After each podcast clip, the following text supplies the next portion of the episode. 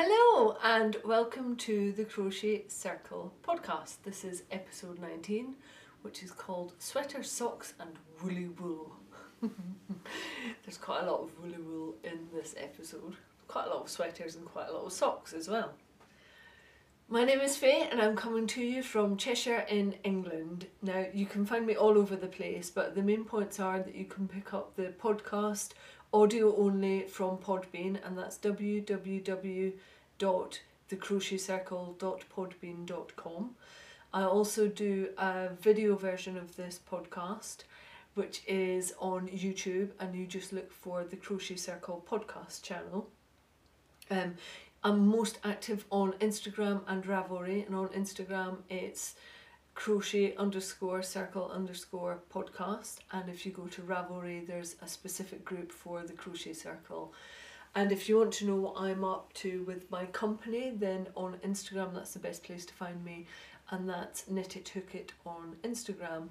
Or if you go to my business website I've got a blog that leads off from that website. So I tend to upload quite a lot of the stuff that I'm learning as a crocheter as a crafter and little bits are helpful that link back to the business that also grow other people's learning as I've learned along with it. So they're all of the places that you can check me out and if you want to know what I'm up to personally on Ravelry and the projects that I'm undertaking then I am Ma Dashper and all of that information is in the show notes which can also be found at Podbean. I hope you're all doing well. Um, for me, it is now coming up for quarter to three. I was meant to start recording yesterday, then I was going to be recording at half ten this morning, and some podcasts are difficult births, and this has been one of them for various reasons. Yesterday, I managed to completely delete all of the show notes for this episode, so it's time to relax and have a nice episode and enjoy recording now that I'm finally here. Right, I'm going to shut up and get on with it. So, I've got for you this time round, we've got Old Dog New Tricks, um, Finished Objects Works in Progress. We've got a really great book review of the Crochet Sock Collection, which is by Vicky Brown, and the review has been done by two lovely listeners stroke watchers, which are Anna and Haley. So I'll go through that with you and I'll make sure that you've got loads of details and I'll point you to where else you can get more information on that book review. Um, we've also got the Festival of Finishing Craft Along, that'll be just a, a quick um, update on that. Um, some information on the back to school sweater cal that Tamara and Helen are organising. So there's some really good stuff going on there. And then going to come off the back of that with my feeding the habit, which is it's sizable because it was my birthday month just gone. So there has been wool. um, and then I'll finish it off with big up and what's good. Shall we move on into old dog new tricks? This is probably something that I already knew about but didn't really filter into my brain space and think about it that much. So last time round I was talking about the fact that I had finished my Hove beach bag which was using the Gossypium um, cotton which is Erika Knight's and this cotton is um, it comes in 50 gram balls and they are 100 meters per 50 grams and um, it's 100% cotton. And I said that I was going to remake the whole bag in some yarn and colours. Now I was going to use their cotton, but actually I ended up using their charming range instead because I really loved the colours and I wanted something that was going to be really quite vibrant. And I thought, well, it's um, it's very similar. It's 102.5 meters per 50 grams, so it's only two and a half meters more per 50 grams than the Erika Knight cotton. The difference is, however, that this is a cotton acrylic mix. And what I should have known but didn't really think about is that, of course, something that is 100% cotton has got very little give to it. And what that means is that when you're crocheting with it, pretty much what you crochet is what you get because it doesn't condense down much so um, because it doesn't have that much give to it. Whereas the cotton acrylic mix has got quite a lot more give to it it's a lot more stretch and when you crochet with it it does condense down and so your um, your stitch count and your row count is out. And for some reason I didn't even think about that when I was um, starting out on my second hove bag. Didn't occur to me at all that the blend of the yarn would have a completely different sizing effect on the finished project. Like, you know, I'm not stupid. This is something that I should have been able to think about and realise, but for some reason I just, I didn't. Um, and it has made quite a bit of a difference. So the Gossypium cotton one, so the 100% cotton bag, has got 18 and a half stitches and 21 rows over 10 centimetres. And the Charming, the um, Yarn and Colours Charming with that acrylic added in, is 21 stitches and 24 rows over 10 centimetres. So that's quite a difference in the sizing of your bag.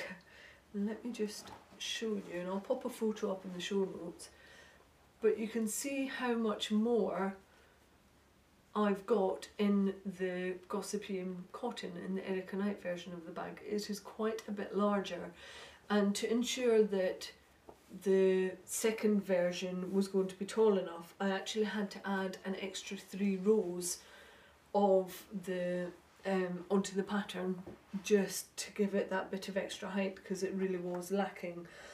So yeah, I definitely learned a lesson on that front. I mean, luckily I hadn't really ever intended for this one to take the insert for the um, the Obag beach liner that I talked about in the last episode.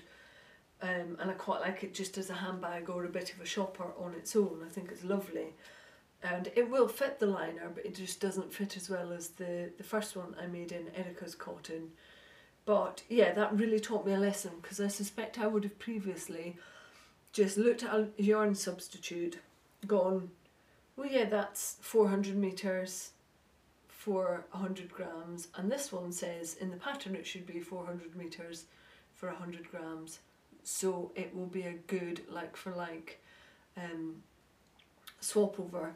But the reality is, if it's a different um, breed of wool, that could have an impact on you and your finished result. If it's a blend like I have here with some acrylic in it, so it could be your socks with 25% nylon or 10% nylon, that would have a difference to it. Potentially whether it's been woolen or worsted spun could have a difference to your swatch. So you know what I'm going to say. It's really important to swatch and know what your tension is going to be. And I rather suspect that had I moved up to a three and a half mil hook rather than what I suggest in the pattern, which is a three mil hook, this would have been absolutely um, spot on for gauge. So yeah, that was a really good lesson learned, especially given that I'm about to move into quite a bit more um, garment making, crochet and knitting. Um, so yeah, I'm not I'm not going to make that mistake again and just think that if the meterage to the grammage is the same, then it will react in the same way and be the same type of uh, knitted or crocheted fabric at the end of it. So it's not all lost because I still really love the bag and it was a really good lesson learned and I, I won't do that again. If it's something where tension really isn't an issue, then it, it doesn't really matter as long as you're getting a fabric out of it that you really like. Um, but if tension is an issue, then swatchity swatch swatch. There is no way around that, I'm afraid. Let's move on to finished objects.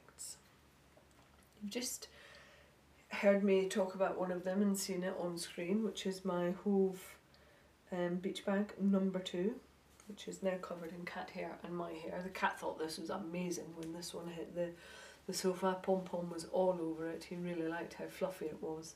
So that was um, finished object number one and I have just added some really lovely just plain leather handles to this one.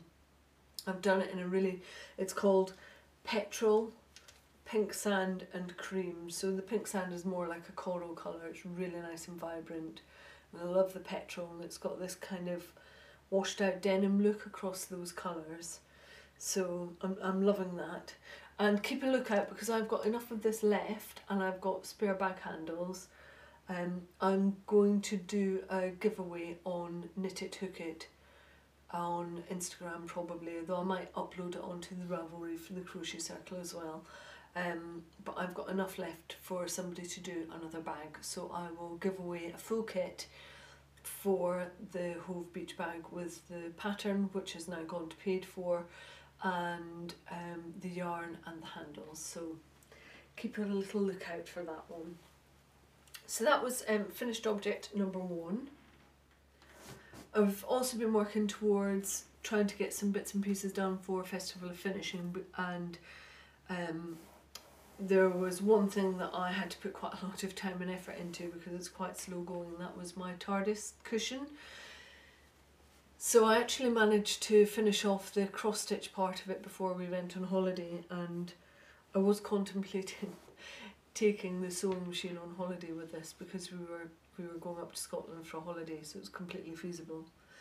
I'm, glad, I'm really glad I didn't because I think I took eight other projects, and out of those projects, I only worked on two of them.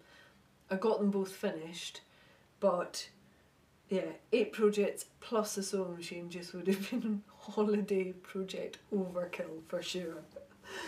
So I didn't actually make it into a cushion until I got back on the we got back on the Saturday and I spent Sunday working on this because I just I wanted it done. I didn't want it kind of hanging over me anymore.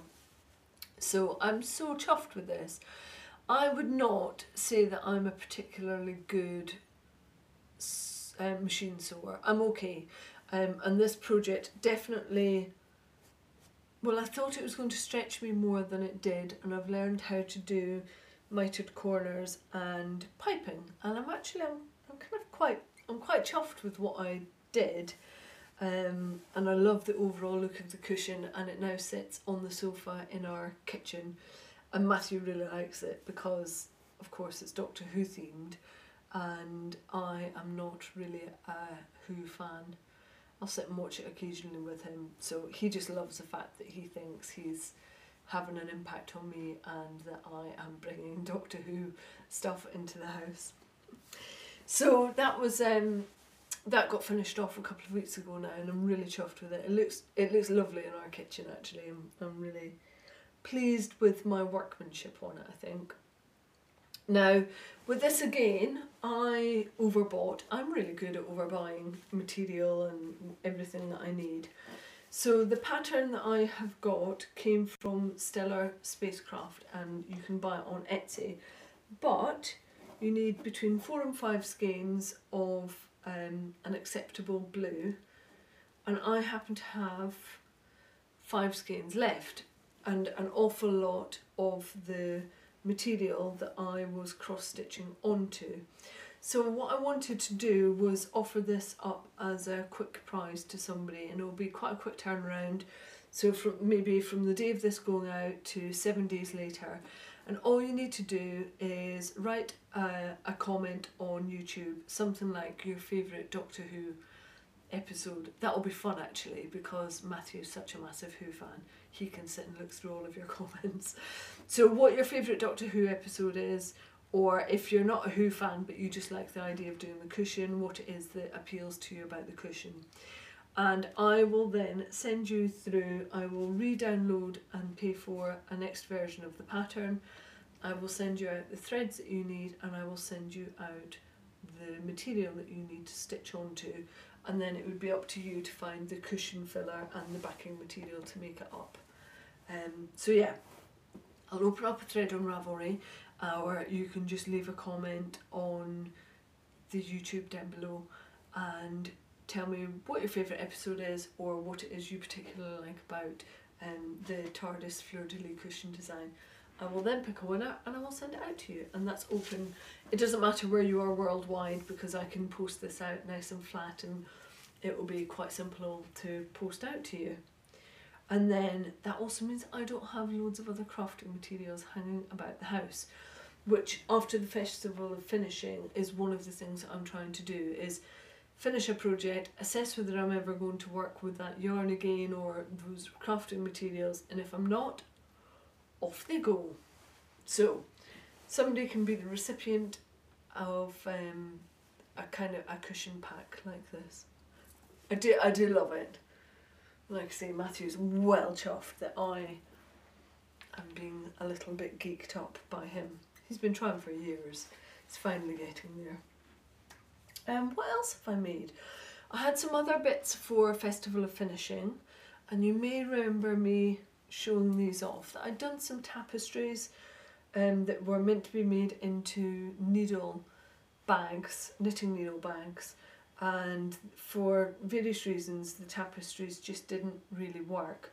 And the little dog ones I was actually going to send to the charity shop and uh, Crochet Cavalier from Australia pinged me a message and said, Don't do it! I'm sure you can find something lovely that you want to make with your little dog tapestries. Please don't just give them away. And so I took her advice, I took them back out of the charity shop bag. And when I was doing the the sewing up of the cushion, I pondered for a little while over what I could do with the tapestries, and then I finally came up with the idea that actually pretty perfect for pin cushions. So just found some corresponding fabric for the back, and I've made up a set of pin cushions with the tapestries. I have to say, I felt a little awful taking scissors to the tapestries because I had to cut them down. So I got two from the dog ones and three from the floral tapestry that I had created. And I felt brutal cutting them up because I wasn't quite sure whether the wool would come undone or not. And it didn't luckily, which is which was great. But yeah, it felt quite shameful to put all of this work, all hours of work into these tapestries to then be cutting them up. But actually, I love the end result, and these are going to be sent out to um, some of my favourite people and people that really deserve a little handmade gift in the post. So every single one of those five will be heading off out to a, a deserving recipient over the coming weeks. So that was another five things, and you know, two tapestries that were just languishing in my house doing nothing that have now actually been made into something useful because of the Festival of Finishing craft along. So yeah, I'm really pleased with them. And then my other and final finished object is another shawl. Everybody loves shawls.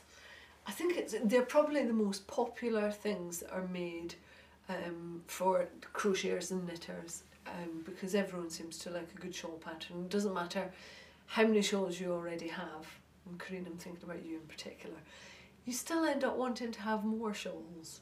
It's just, there's something about them, they're very wearable and I guess they're quite generally quite affordable projects to do as well. So the latest shawl that I've done is the Franz shawl, which is one of Joanne Scrace's patterns um, from the crochet project. It was a really nice pattern to have on holiday.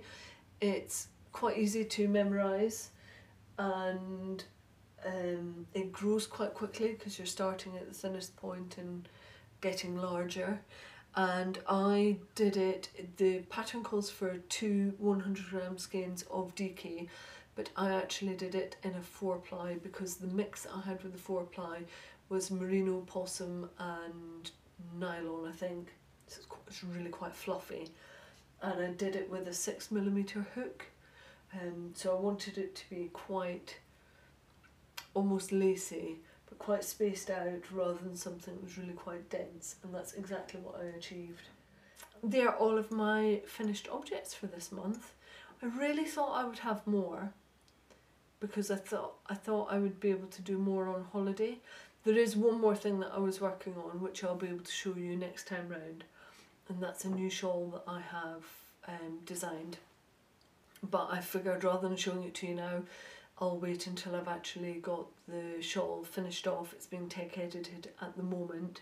I've already done the YouTube tutorial for it so I figured I'll just show it to you when I've got it all ready to show and I can say you can go and get it now if you want to.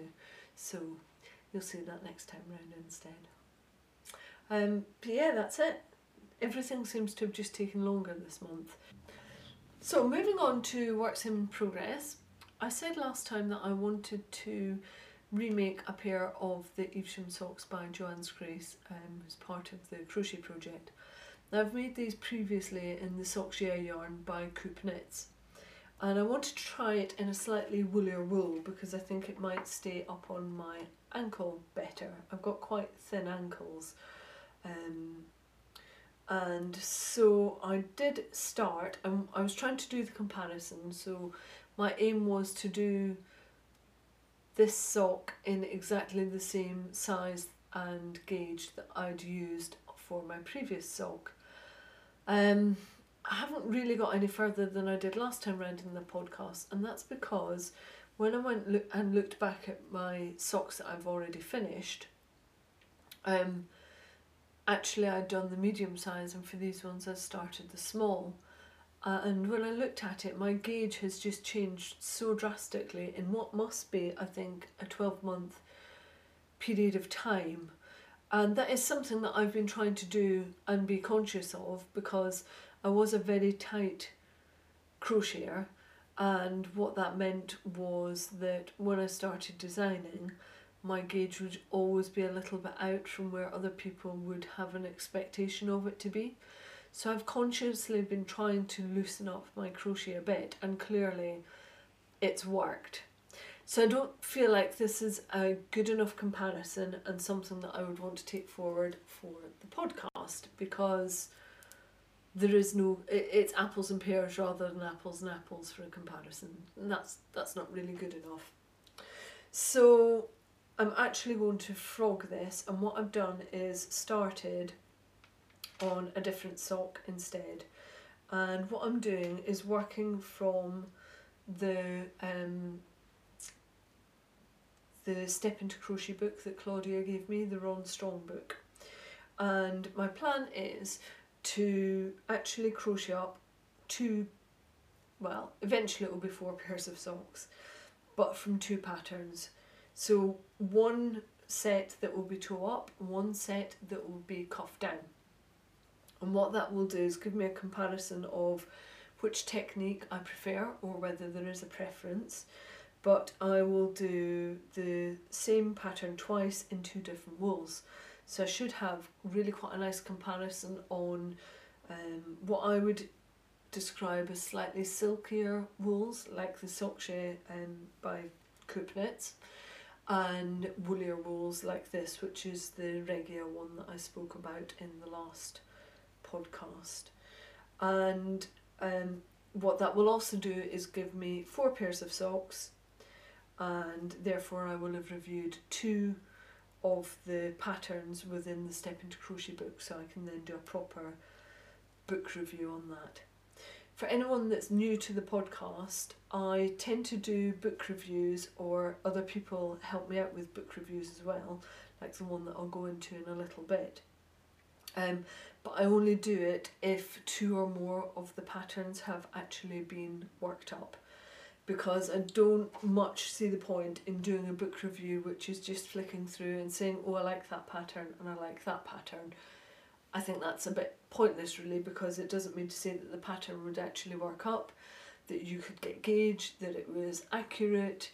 To me, if I want to read a review to understand whether a book is good enough for me to want to buy, then I want it to have been properly reviewed and worked from.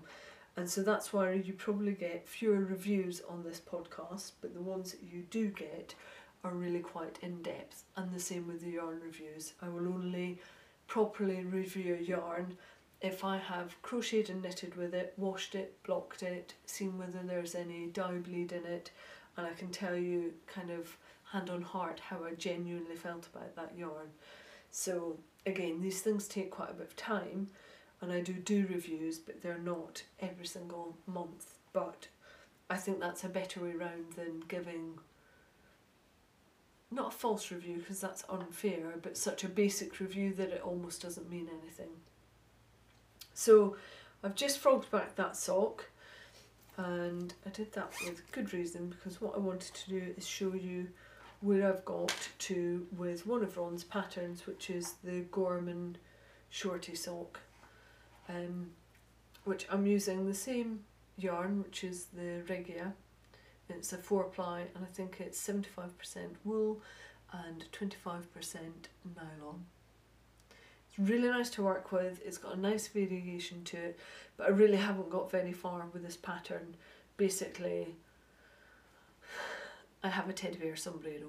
That's that's as far as I've got at the moment.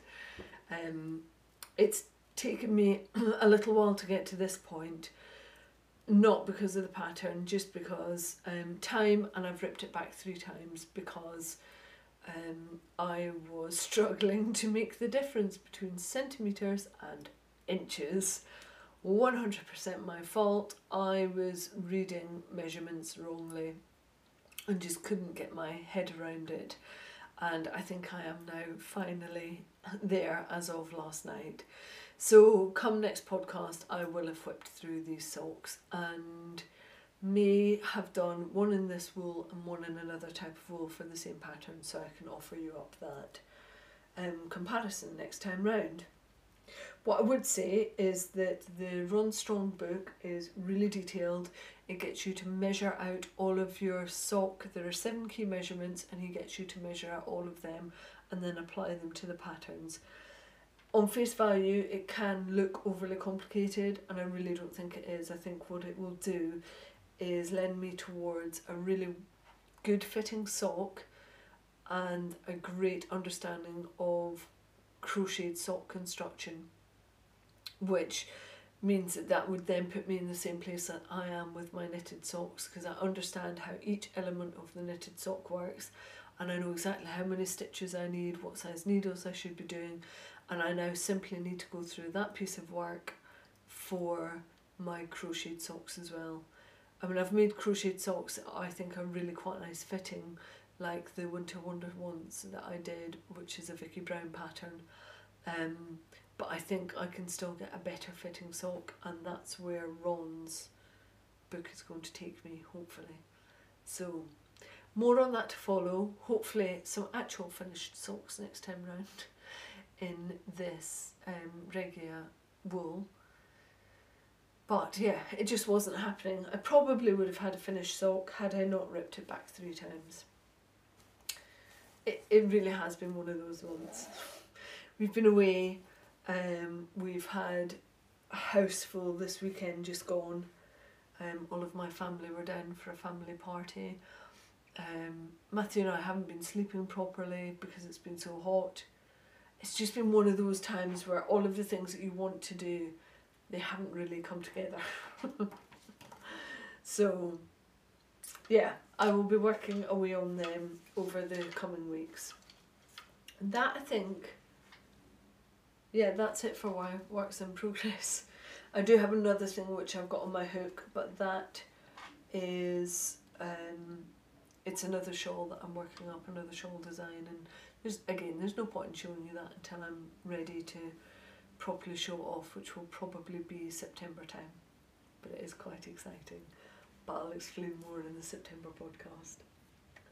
So yeah, that's it for works in progress. Not too many, but I finished up some fairly chunky projects. Um, and I've got plenty in the pipeline. And what I'm actually doing at the moment is just eyeing up lots of sweaters, thinking what can I do for the back to school sweater cal. So I'm probably not going to hook on too many more things because I know that I probably want to do two different garments for the crochet along. But I'll speak more about that in a moment. So moving on to the book review. Um, this time round we're looking at the Crochet Sock Collection which is a collection of six socks all designed by Vicky Brown who is Vicky Brown Designs on Etsy and Ravelry. So I put a call out saying, does anybody want to do a book review for the podcast? And Haley and Anna both came back and said, well, I've done enough to be able to review the crochet sock collection. And boy have they done enough. I've been watching them go through these socks and sharing their stuff on the Crochet Circle podcast group in Ravelry and also on Instagram. And if you want to find them both, Hayley is Hayrie, which is H A Y R I E on Instagram and on Ravelry. And Anna is Lily Rose Petal, L I L Y for Lily Rose Petal on Ravelry and the Crochet Ninja on Instagram.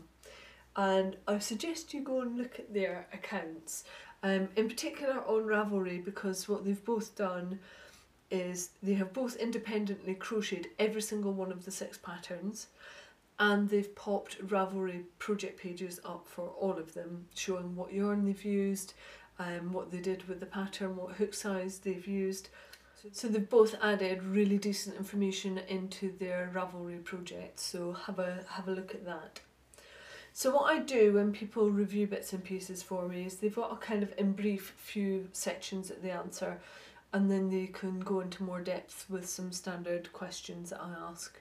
So I'll go through some of the in brief bits and then a couple of extra bits within the podcast. But if you want to see their full reviews, I've already uploaded them to Ravelry and it's under the book review section in the Crochet Circle podcast group. And what I've also done is pull together the photos of all of their socks because they've used completely different yarns and you know from kind of luminous green through to bright sunshine yellow through to variegated so you can really see how the patterns work up in different yarns from the ones that Vicky has got in her book. So the book itself, as I've said, is six sock um, crocheted sock patterns and it cost £12 to buy in the UK.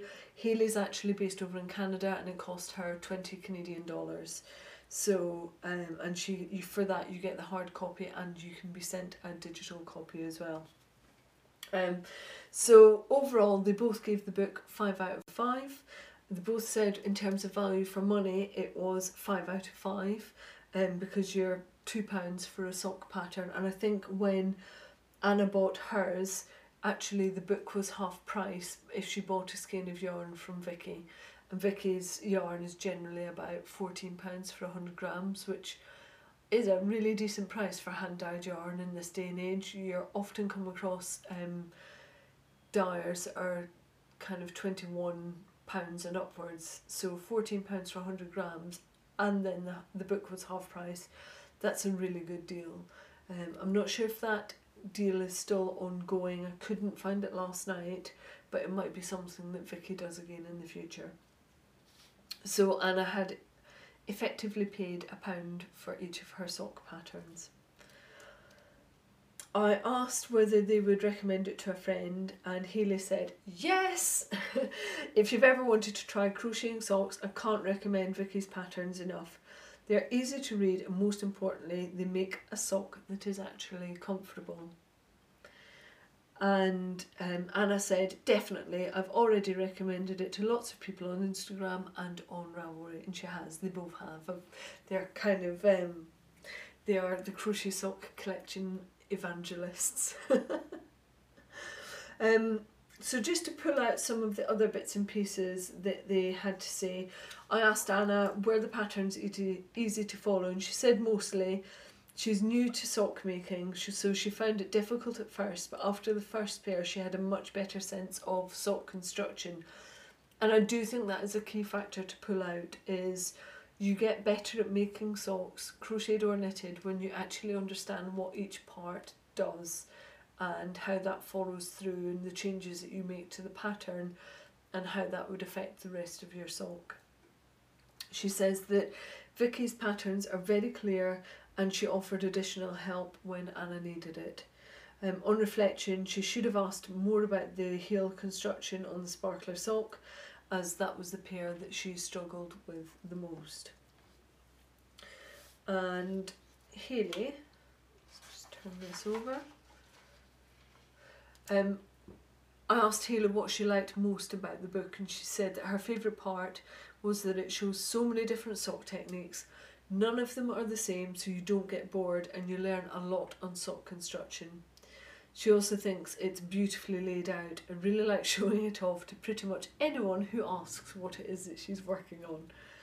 I asked if there was anything that Hayley didn't like, and she said that the size charts didn't really match her measurements for any of the socks. So she just guessed on some of the previous socks that she had made and then stuck for that throughout the rest of the book. Um, next time she's going to play around a bit more with the sizes so she can make the fitting a little bit um, snugger and also because she's used to American terminology and it is in English terminology, crochet terminology, um, so she had to do quite a lot of conversion. She says it wasn't a big deal, but there were definitely a couple of times where she forgot and she had to frog back a few rows. So that's just one thing to keep in mind if you're not a UK crocheter and you're working from this book. It is definitely UK crochet terminology. So yes, if you want to see the full reviews, go to the Crochet Circle group on Ravelry and have a look at them there. Um, yeah, the girls really have worked every single sock out of those patterns and I think they've both done another, at least one of the patterns again for other people. So they have well and truly worked through this book and are fantastic for reviewing it for us. So Thank you, Anna and Hayley, and thank you for showing off the photos and stuff as well. It's really helpful to actually see them worked up and how different the socks are and how they look in different yarns other than the ones that Vicky has suggested in the book. So yes, thank you very much for that. I will provide links for where you can buy the book, so that's already in the show notes for you. But basically you're looking for Vicky Brown Designs on Etsy or you can track her down in Ravelry as well and you can buy it um, digitally on both of those sites. I wanted to do a quick update on the Festival of Finishing and I just I love the ongoing response to this craft along. It's been it's been fantastic.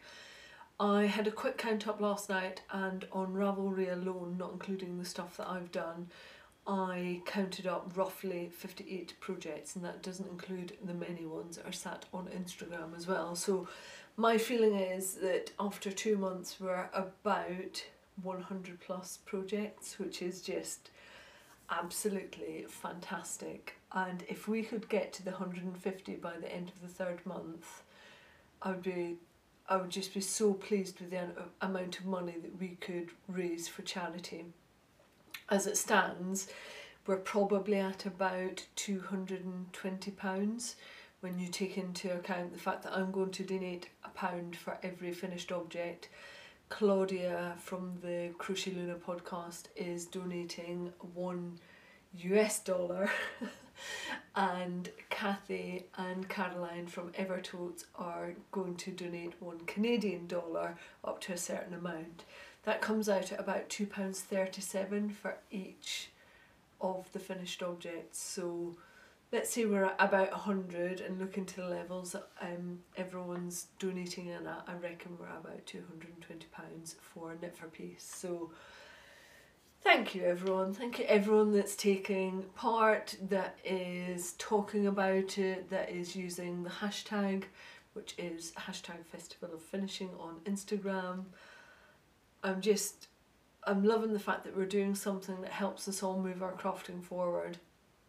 But also that at the end of it we're going to be able to pass quite a lot of money over to charity that will do some good and help people that need woolens in their lives.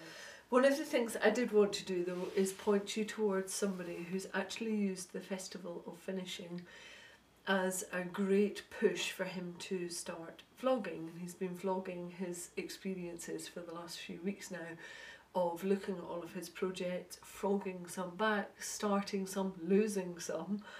I mean, that's a great way of dealing with your non-finished objects, isn't it? I'll just leave them in an airport somewhere. His name is David and he goes under the name A Boy Who Knits and he's got his own YouTube channel that he started up to um, look at his logging.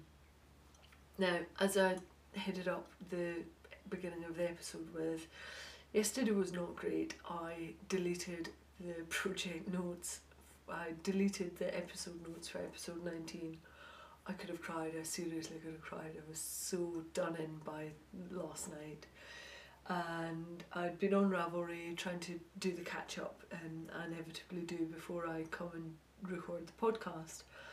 And I'd seen that David had added a thread into the Crochet Circle podcast group link on Ravelry and said that he was um, he was going to record and vlog about all of his projects that he's going to go through for the Festival of Finishing. And he crochets and he knits, and I think he does lots of other things as well, but he's particularly focused in on crocheting and knitting. And it, his vlogs are really short, they're kind of five to ten minutes. He has a really lovely, warm nature about him. And so I went into watching his vlogs feeling really quite sorry for myself. And by the end of it, I was like, Okay, you only deleted some episode notes. David actually lost a nearly finished laced shawl somewhere on his travels, so actually my life isn't so bad tonight. Um, he really is very enthusiastic and unknowingly cheered me up last night when I needed cheering up. So thank you, David. Thank you for that. Um, go and check him out. He is um, Boy Who Knits on YouTube and I just find it really interesting to see the different projects that people around the world actually craft. And he is from Brisbane, Australia. And yeah, it's really nice to see what he's up to. So, hi David. Um, I reckon by the end of the summer there are going to be a lot of cleared out project cupboards, and people will be going into September and what is traditionally, um, specifically on this side of the world, coming into your crafting time when you need your woolens, they're going to be going into that new season with kind of renewed emphasis because they've had a good proper clear out of all of those things that can sit there making you feel a little bit guilty and prodding you. So yeah, it's been it's been a really good craft along so far. And we still have a month to go, so keep it going. On to the sweater part of the podcast, because I did promise you sweater socks and woolly wool I introduced last time round that Tamara and Helen were going to start a back to school sweater crochet along. Now, although the crochet along actually starts on the 16th of September and it runs till the 17th of September, what they've done is front ended it with a blog hop from lots of different people, which will start on the 26th of August and runs through quite a bit of the um, the sweater crochet along. So I'll put all of the details into the show notes again, but it is the hashtag back to school sweater cal. And the idea is that you get lots of support for people that are going to make garments. So let me give you a quick run through of who is involved in the blog hop. On the 26th of August, Tamara will be doing a blog on five reasons to make a crochet garment. The next one on the 2nd of September is current trends and choosing a style that suits you, and that's Jo, as in Jojo Twinkle Toes, that will be doing that blog.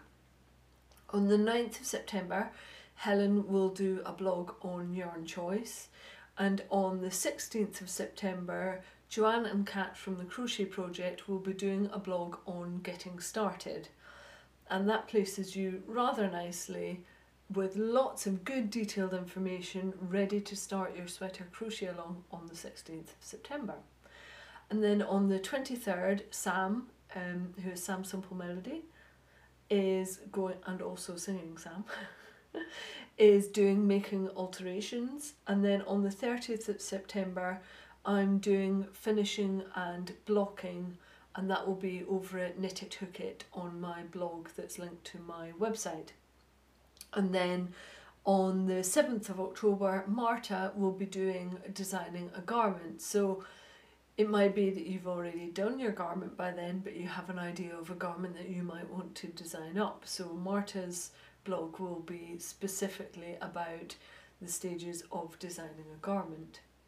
And then between the 14th of October and the 11th of November, there will be lots of blogs and information on how we're all getting on with making our own garments, crocheting our own garments. And then on the 18th of November, there will be a celebration of everyone's making. So there'll be lots and lots of detailed information on garment crocheting. Helen and Tamara are doing a fantastic job on this and they've done really well to get lots of people involved. There are lots of different prizes um, and prize givers on board and I'll go through some of those in a moment. Um, but they've really thought about all of the different stages of crocheting up a garment, all of the information that people might need. They've done it in this lovely structured week by week blog style and also I know that they have pulled together a collection on Ravelry. So if you go into, rather than going into the forums part for the Crochet Circle podcast on Ravelry, go into the group part, which is on the top left hand side of all of the, the banners that you've got at the top in Ravelry. Click on groups and go into the Crochet Circle podcast, and then down on the right hand side widget bar, you will see something that is called, I think it's just called collections, and you'll see a collection there which is called hashtag back to school sweater cal. If you go into there, you will see that all of the designers that I have just mentioned, so uh, and all of the bloggers, so Tamara, Joe, um, Joanne Scrace has been in there and added some. I just added, I think it was 16 different designs that I like the look of. I added them in this morning. I think Marta has been in there as well. So all of the bloggers are adding ideas for you of garments you could make as part of this crochet along. So that's interesting in itself because you're seeing lots of different designs coming through and you can see people's um, garment preferences coming through as well. So we've already picked out some favourites for you, um, whether they're paid for or free, it's just an idea of some of the garments that you might want to make. So go and have a look at that as well. It's um, it's interesting to see all the different ones that are available. So that's where we're up to at the moment. It all kicks off in in any anger on the 26th of August, starting with Tamara's blog, and it will run right the way through to the 18th of November. Um, which remember that the crochet along finishes on the 17th. So I will add all of those details into the show notes. I think I've already put them up into the CAL thread that I've started within the Ravelry group. So if you're a fan of crochet alongs or knit alongs, I've started a specific thread for that in our Ravelry group forum. And if you find one that you like, feel free to just go in there and add the details so everybody else can see which other um, crochet alongs and knit alongs are happening at the moment. And then what I'll do is when that crochet along or knit along finishes, I will just delete it so it's always going to be just a page or two of current make alongs that are happening. So keep on adding them to them and then I will just administer that thread and when something's done I'll just delete it. So you'll always know what's relevant to you rather than what's been and gone, which was that would just be pointless. So there's quite a nice list up there at the moment. I've got a couple more to add in, but like I say, I'm fairly sure I've already added this one in. And if I haven't, it will be up by the time you're listening or watching this podcast. So here is a quick rundown of some of the prizes that have come in so far for the back to school sweater crochet along. There's a baby cardigan pattern from Marta. There are other crochet project patterns that have come through as well. There's a set of stitch markers from Helen three Leica crochet hooks from Tamara. Um, it may be another brand if the Leica ones don't appear quickly enough in the store that she works at. And I think I've pronounced that properly, Leica. It might be Leica. Um, and Kat and Joanne at the Crochet Project are going to offer up a 25% discount on any of their garment patterns um, or a book containing one or more garments um, and that will be PDF or print to crochet along participants, which is really generous of them. Um, I don't have the download code for that, but as soon as I have, I will pop it into the next podcast. But I'm fairly sure that Helen and Tamara will pop it up onto their blogs and also we'll make sure it's in the Ravelry thread as well. So we'll get that detail to you as soon as we have it. Um, but it's summer holidays and folks are busy with their children, so we just don't have that detail yet. Um, I'm also going to give a blocking kit away from Knit It Hook It. So the kit will most likely contain four of the big blocking mats, which are large enough to hold a garment. There's no point in me just sending you two, you'll need four. Um, size 4 blocking pins and some wool wash soap and I'll also be linking you all to a blocking video that I've put up under Knit It Hook It on YouTube to show you how I block my items. And then the other thing is if any of you guys are makers or designers and you want to offer up a prize for the crochet along, then do get in touch with either Helen or Tamara or myself so I think that's all I want to say on the sweater crochet along at the moment, other than I just keep on looking at sweaters and thinking how many of them I can crochet. I definitely have one or two that I would love to get done for this crochet along. It's quite a nice long lead-in time as well.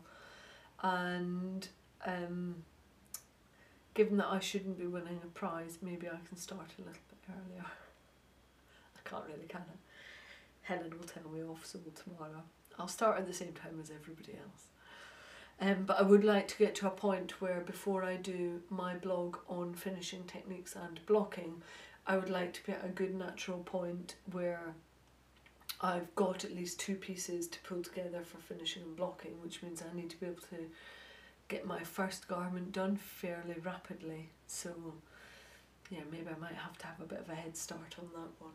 I could undo a garment that I've already crocheted, but that would just seem silly. I'm not, I'm not going to do that. I'll just have to be speedy. I'm just going to have to be on it instead.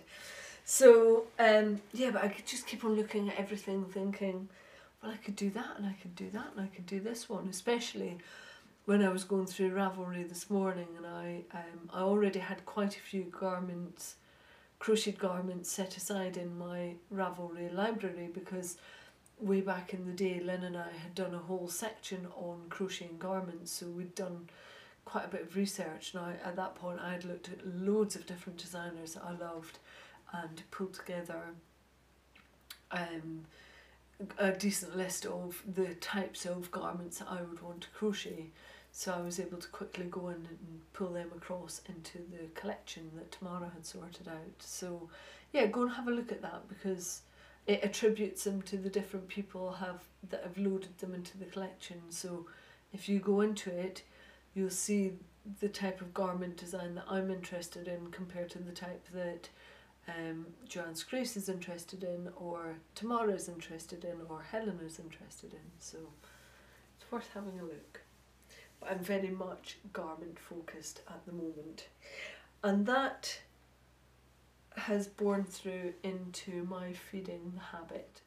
So as you all know, I've been on a mega yarn ban, self-imposed completely, um, but I've been on this ban since the beginning of the year and I'm doing really really well. I do still have to buy yarn for design because I have to have current yarn that you guys can then go and buy in the shops if you want to use the same yarn that I've used in a pattern. Um, However, it was my birthday, and one of the things I wanted from friends and family was for them to buy me a skein of yarn each so that I could then just go and crochet up a garment and knit up a garment that I wanted that would be like my birthday jumpers, so one of each craft. And my plan had always been to use all of that money and spend it while we were away in Scotland. So I was buying very localized yarn that I could sniff and feel and really see what the colours were like uh, against my palette and make sure that it was the right yarn for the projects that I want to do and that's exactly what I did. Um, so I've bought enough for two possibly three sweaters worth um, and all thinking about really the um, the crochet along that Tamara and Helen are doing and trying to definitely have yarn, birthday yarn, that will lead into one of those garments. So I'm going to take you through my birthday haul and let's just say that some of it was non-regulation because I just got to the point where I was like I just want to buy some yarn I hadn't bought any when I'd been at yarn shows, which was the kind of caveat that I'd given myself. I don't buy any yarn, but if I see some at a yarn show and I'm buying direct from the supplier, then I can do that. And I haven't done any of that so far, so I used my I used July as a bit of a blip month. Um, but most of it was given to me through birthday presents, apart from one which I'll show you. So, where to start? um, this is the first one that I'll, I'll go through is the one that I think I'm going to use for one for one of my crocheted garments, and it's from Shilasdair. Now Shilasdair are based on the Isle of Skye on the west coast of Scotland, and they specifically dye using natural um, natural dyes. So the one that I have is dyed using hawthorn berries and it is this beautiful pinky red colour of hawthorn berries and it is beautiful. It's really soft to handle and it's made up of 10% baby alpaca, 10% baby camel, 40% or um, organa. There's no such thing as an organa. It's 40% angora and 40% merino lamb's wool. Um, now clearly this isn't Scottish wool but it is dyed in Scotland and this was a bit of a pilgrimage for me because I really like Shilasdair yarn. I love the fact that it, they use natural dyes um, and they are about to cease production as we know them.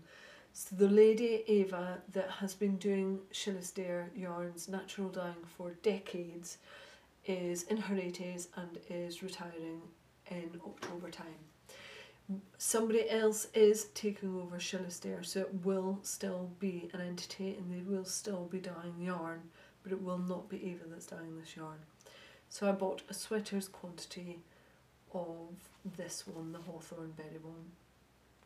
It's a really lovely colour and I can't really take reds up. I'm very pale and I can't really take red up against my skin, up against my face but this has got quite a deep pinky red so I can just about get away with it.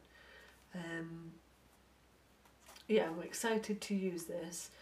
And if you're all Shilasdair fans, I went to the shop on Skye and I was quizzing them about what's going to happen. Now the shop will shut in October, so if you're heading to Skye and you're thinking about going and visiting the shop, the, it shuts in October and they will be running down their stocks. Now if you wanted to try and get some Shilasdair, they will be doing, I've been told, a sale on their yarns in October and then gradually discounting and discounting to uh, until all of the stock is gone and the shop will become something else. So it will no longer be the Shilasdair yarn shop.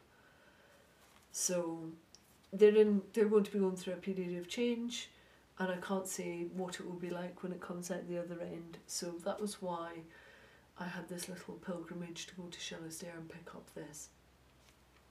So sweater quantity one I think I got six skeins of this.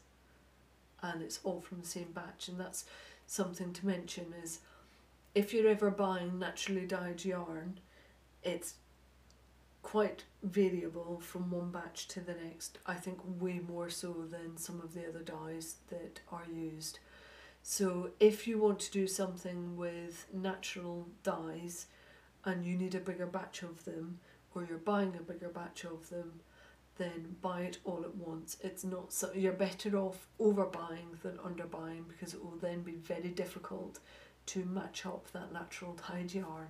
Um, and I've I looked at that in the shop, so I was looking at some of the different batch numbers for other batches that had also been dyed with hawthorn, and there was quite a, a big variance from one batch to the other.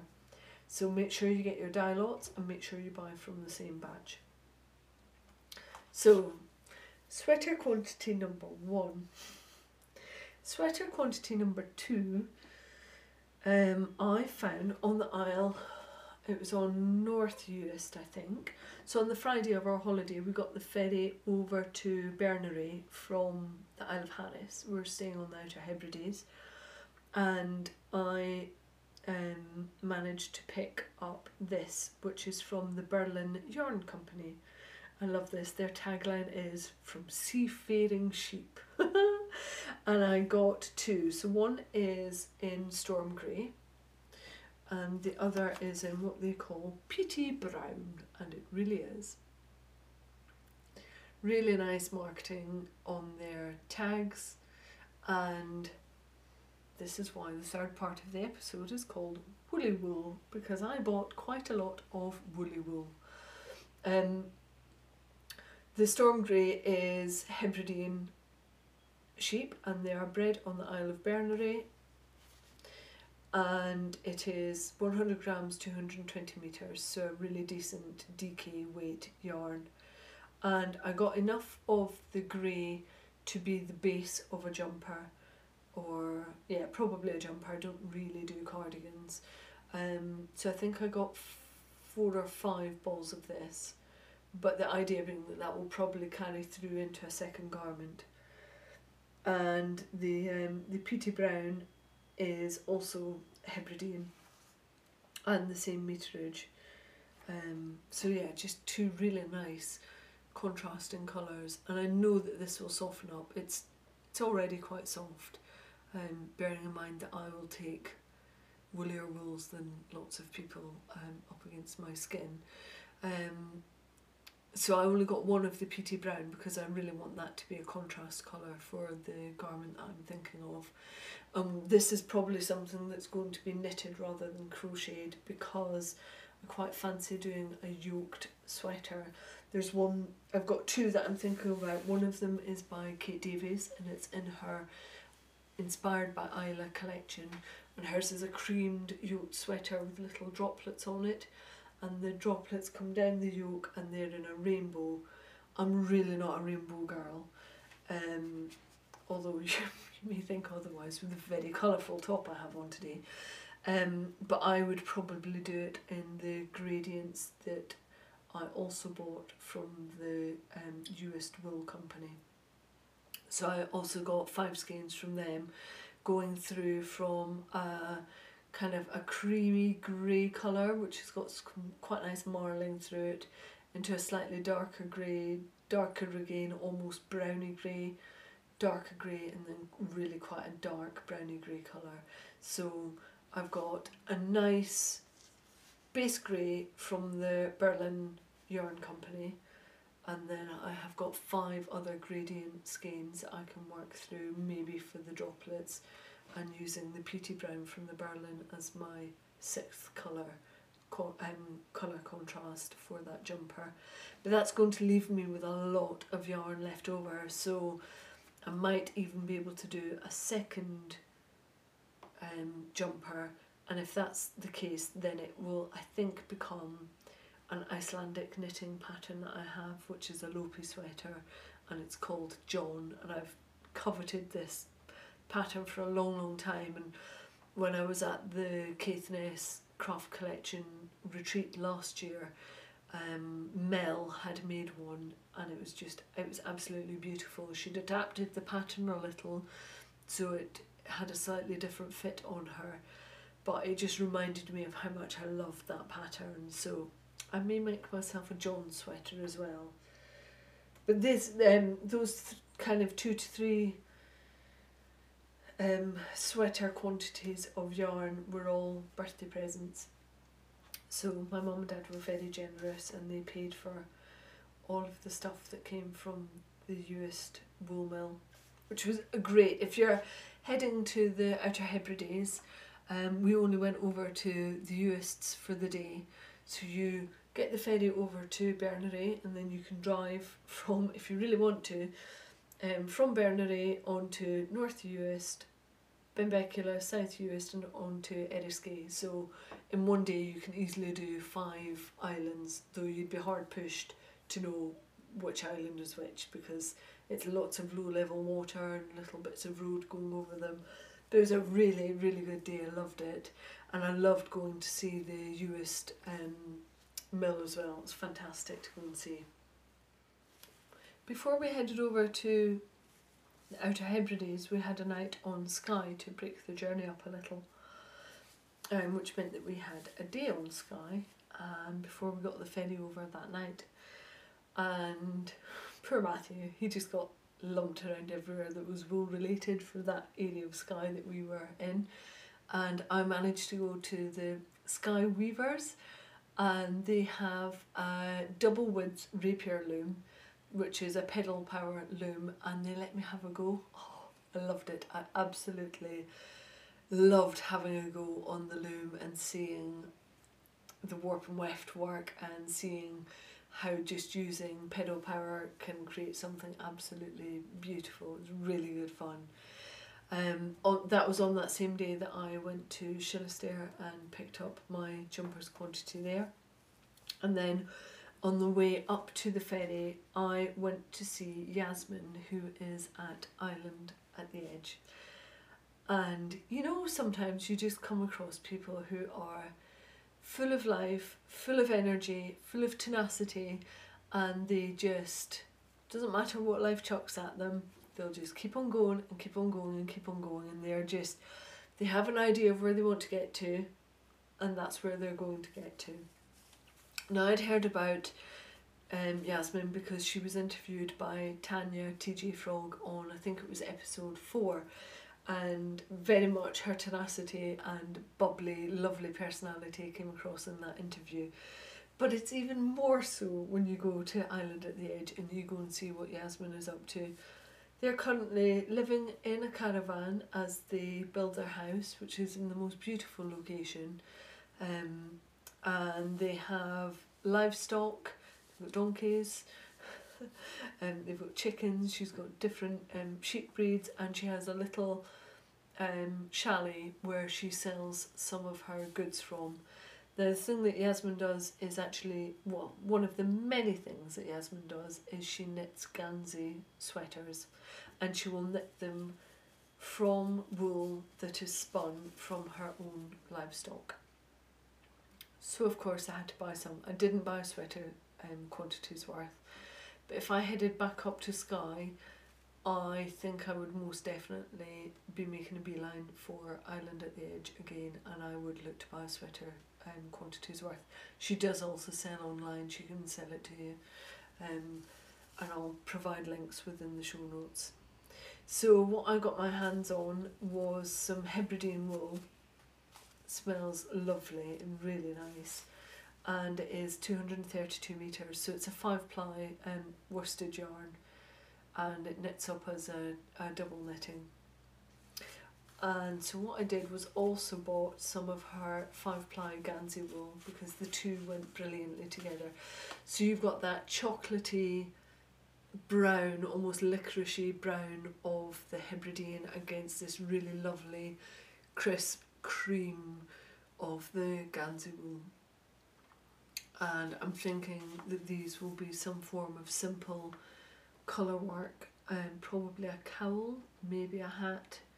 I'm really looking forward to getting my hands on these. There's a lovely twist to the yarn and you can see little bits of flyaway fibre on it. It's got real character to it. Um, and much like the owner. I, I love it when I come across people like Yasmin because they are just full of life. And you know, this is a woman whose entire house burnt down and she was telling me the stories about it and how you know even later that night she was still laughing and joking about stuff because she had nothing. She you know she, literally everything burnt down and she was still able to see the positivity that life can bring you and that's my kind of person. She was just glorious to meet and very giving with her time and showing us around the farm. And quite often I drag Matthew along to these things and sometimes he doesn't have fun and he sits and reads his Kindle. And sometimes when he comes across people like Jasmine and they just re-energise you and he came away saying wow she's an inspiration and a total bundle of energy and you couldn't keep that woman down and you couldn't she's just brilliant I would like to say that's it that's not it I have more I was sent by Helen as in sweater Cal Helen Hell's Bells um, as a birthday present some of the little grey sheep wool. I love this stuff. I love little grey sheep. You can often find little grey sheep at the shows. Um, they have the most amazing array of colours and um, they've got a really lovely story, backstory as well. Um, they work with small family farms and incorporate their own Stein fine wool and Gotland fleeces um, to be able to create this gorgeous yarn. Really lovely depth of colour. So the one that I've got is called Wonderland and it's a proper sea green and forest green mix. It's not variegated, it's just the way that the the dye takes and it is beautiful. It's really soft and kind of bouncy, really beautiful wool. And again, it's about a DK weight, so it's 125 metres for the 50 grams. If you come across the little grey sheep at a show, I would definitely say go and have a look and check them out because they do quite a, a different amount of weights and they do some that are more variegated yarns and some that are more solid and they've just got a really good range and they also do a fantastic range of minis as well. So yeah, Helen sent me this and I love it. I'm currently pondering what I'm going to make this into.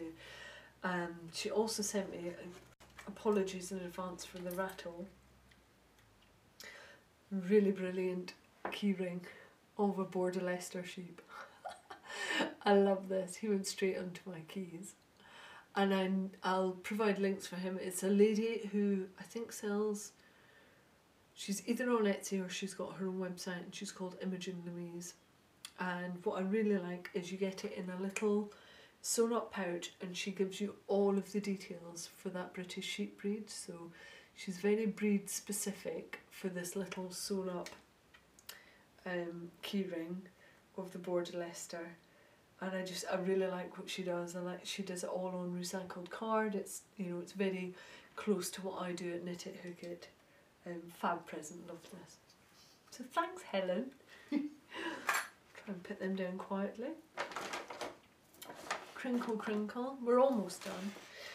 And then the final bit that I did was um, before we went away.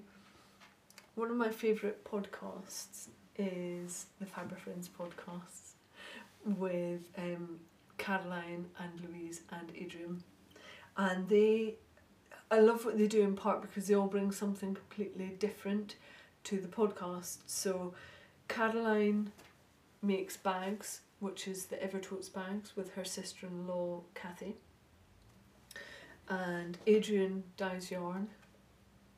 And Louise writes patterns and they had this lovely um, collaborative project together which was their Fibre Friends um, sock pattern with Adrian's yarn and it comes with one of Kathy and Caroline's bags.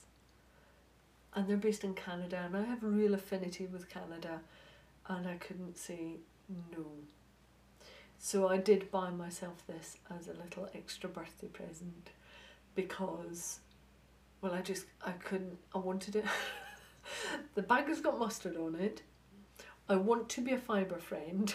And I was like no I, I have to have this. The yarn is uh, 75% superwash merino 25% nylon um, and it's 463 yards to 100 grams which I think is about 425 metres so kind of standard sock weight. And it's in the most gorgeous teal sea green blue colours really beautiful dyeing from Adrian. And the pattern that Louise has pulled together I'll be able to show you on a future podcast because I'll cast these on shortly is a really nice kind of shorty sock not quite shorty more of an ankle sock with a lace pattern really beautiful pattern. And I just cannot wait to make up these little babies and be able to show them off and I I couldn't say no. Sucker. A podcaster that dyes yarn and a podcaster that designs and a podcaster that makes bags. And I love supporting podcasters. I know how much time and effort it takes to pull a podcast together And so if I can support podcasters by buying their wares, that's what I do. And so that's my full justification for buying this kit and buying yarn. Birthday yarn though, couldn't say no. And then given that I was having stuff sent over from Canada, I thought I should also buy one of their Canada bags. they are incredible.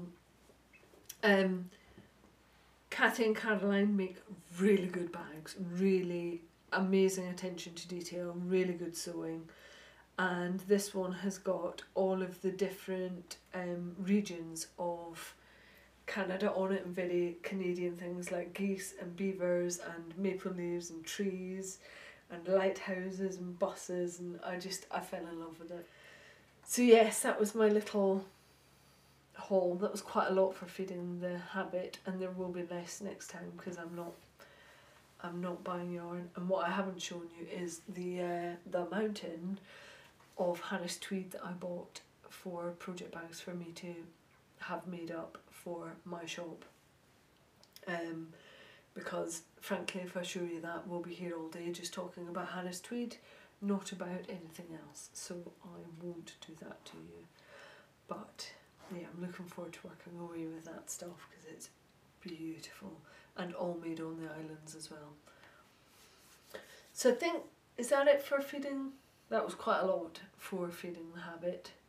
Um, but again, you'll see some of this quickly being made up into projects. So I don't feel so bad. I needed sweater quantities worth. I didn't I didn't really have any and I knew that I wanted to make these birthday jumpers so it seemed like a good excuse and it gave my family very specific things to buy me.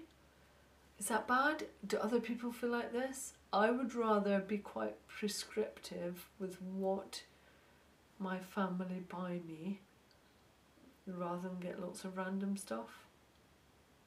That probably is naughty, but I hate the idea of people wasting their money and buying me stuff that I don't actually really need or want, which is why I'd rather say, can you each give me £15 and I will buy a skein of yarn? That works better for me. Maybe that is naughty.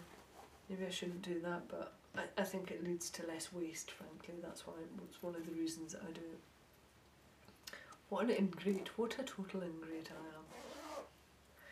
It's also just because I want wool. I just want lots and lots of wool. so I have a couple of little things for you for um, Big Up. The first is that I've just mentioned them, the Fibre Friends podcast.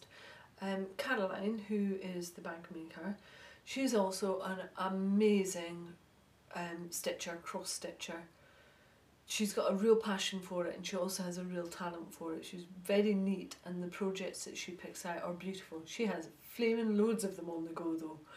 Like uh, she's been trying to do some of them for Festival of Finishing. There's one in particular which I think is called Ink Circles and it's beautiful, absolutely beautiful. Um, actually, she sent me some of her um, her thread, her silk thread, in a mustard colour for me as a little extra in my in my package from them, and it's beautiful. Which clearly means I have to start a new cross stitch as well. Um, so what Caroline has done is she's actually started her own podcast, which is all about her cross stitching. And I don't know if the rest of you feel the same way that I do, but quite often I'll watch different podcasts that aren't necessarily from crafts that I do, and it's because I either have a bond with the person that I'm watching or I just really like their style. And quite often in a podcast, what I'm looking for is sounds really sad is a friend. I need a friend. Um, but because I work from home and I work on my own, I use podcasts as much about learning craft as I do for having people in front of me like a team. Um, and with Caroline's one, I really love her cross stitches. Um, it's not something that I'm ever going to be into massively, but what I really love is Caroline's personality and the way that she comes across on camera. So I watch her in the Fibre Friends podcast, but I now also watch her individual podcast, um, which is Off the Grid Needle Arts. I'll provide a link for that. It's proving a really popular podcast, so who knew? Cross stitch podcasts, every bit as popular as crochet podcasts and knitting podcasts, which is just it's fantastic. So check her out. The stuff that she does is amazing, and she just has such a lovely nature about her anyway. She she's just great fun, and as she says, she loves to talk. So um, she's always gonna have a podcast because, like me, she just she has to get it out there. she has to share the talking. um, and the second thing that I wanted to big up, I was in the supermarket the other day. I was in um, a different one, and quite often when I'm in a new supermarket, I will go and check out their magazine aisle because I'm quite limited in my direct location as to which magazines I can get. And I came across one that I hadn't heard of before, which is called Reloved. And I know that quite a few of the people that watch the podcast and listen to it are very much into their environmental thinking, into not having wastage, and into recycling and reusing elements. So I thought I would show this as a big up um, part. What really drew me to it is that they have a piece on learn a new craft skill and it's on macrame. Now, I did macrame as a kid. To be fair, as a kid, I tried almost every craft going, partly because my mum had a hobby shop, so I had access to lots of stuff free of charge. It was quite good. Um, but I did macrame at Brownies, so I picked this up um, thinking that it would be great to relearn some macrame knots. The meet the maker for the macrame is a lady called Fanny Zedenius, and she's um, Swedish. Really funky macrame that she's created, and this is another craft that I would love to get back into. Um, so I'm I'm gonna have a go. At some point, there may be a macrame wall hanging somewhere in my office. Um, but this magazine is full of all sorts of good stuff on how to upcycle. They've got loads of painting tips from Annie Sloan, and if you've ever repainted a piece of furniture, you'll know of her paint. Um, there's folk art, there's sewing, there are paper lanterns. There really is just a really good cross section of how you can upcycle things. What I also like is they give you quite a lot of pictures of people's homes that are full of crafted items and I, I really love that. Um, I love to see houses and rooms are done out with things that have got that personal touch rather than just mass produced stuff. So I think for four ninety nine this is actually a really good magazine. I think it's monthly and the issue that I've got is issue 45 I tried to look up who it was published by previously and I couldn't I couldn't find the detail, but it is called Reloved and I'll provide a link in the show notes. Worth having a look at. I'm not saying that I would want to get it every single month because I suspect with all of these things you would end up with a certain degree of repetition. But something that I would pick up every now and then when I'm in the shop and I happen across it definitely I would. That just leaves me with what's good.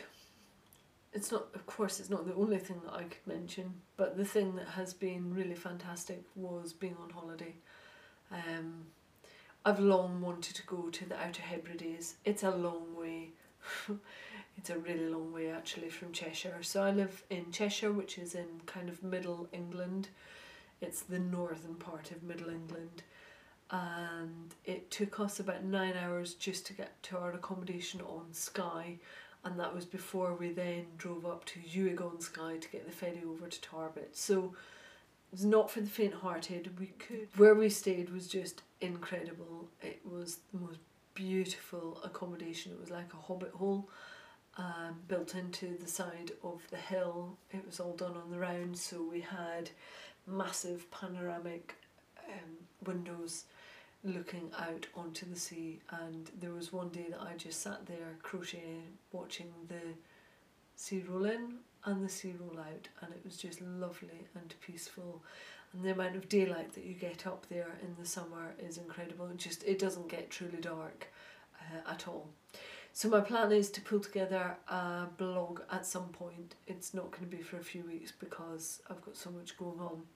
But I'll pull together a blog and I'll put into that some of the videos that we took and show you all of the little woolly adventures that I had going around the island and just some of the stuff that we did. One of my favourite parts of it, and I just I still can't believe that this happened.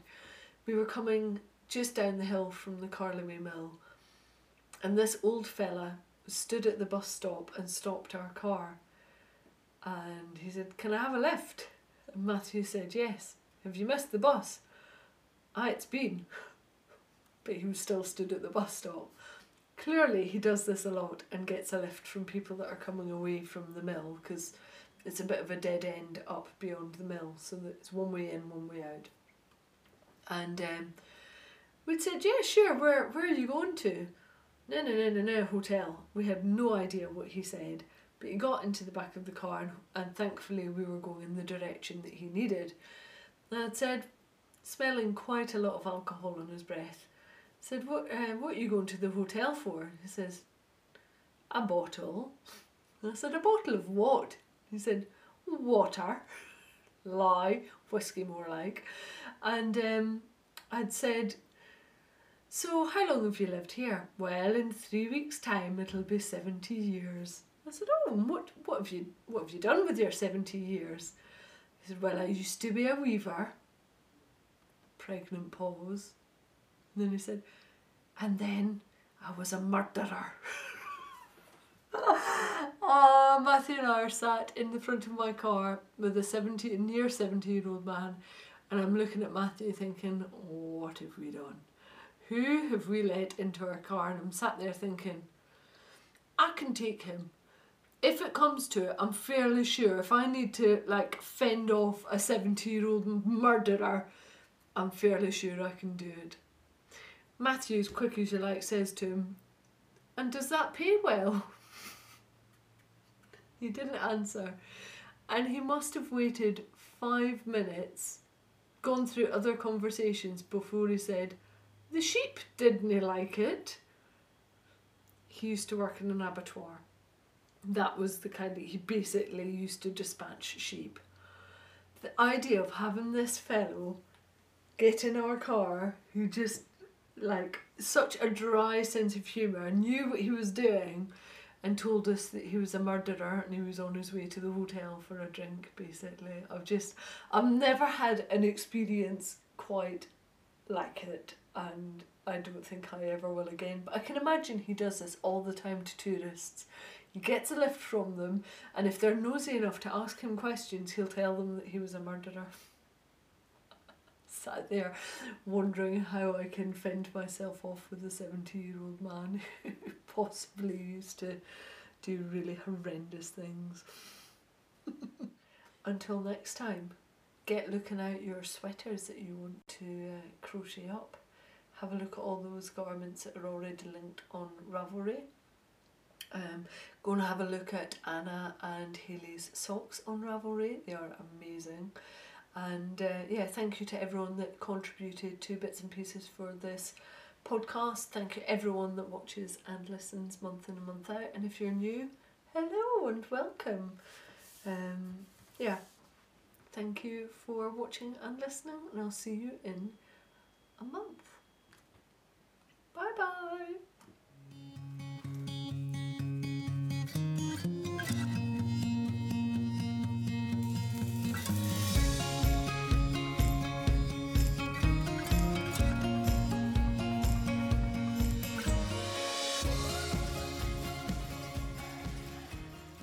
Is a catastrophe. Turn the screen round, you buffoon. Oh. Okay. How about maybe telling people who you are? Maybe that's something they need to know, and where they can find you, and that you're on YouTube and Podbean and Instagram and Ravelry. and that your name's Faye. Difficult Birth, episode 19. I've made them previously in Socks Yeah by Coop.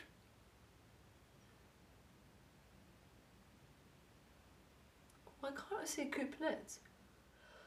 Only this time to move away from the Socks Yeah um, by Coop Knits. Coop? Coop.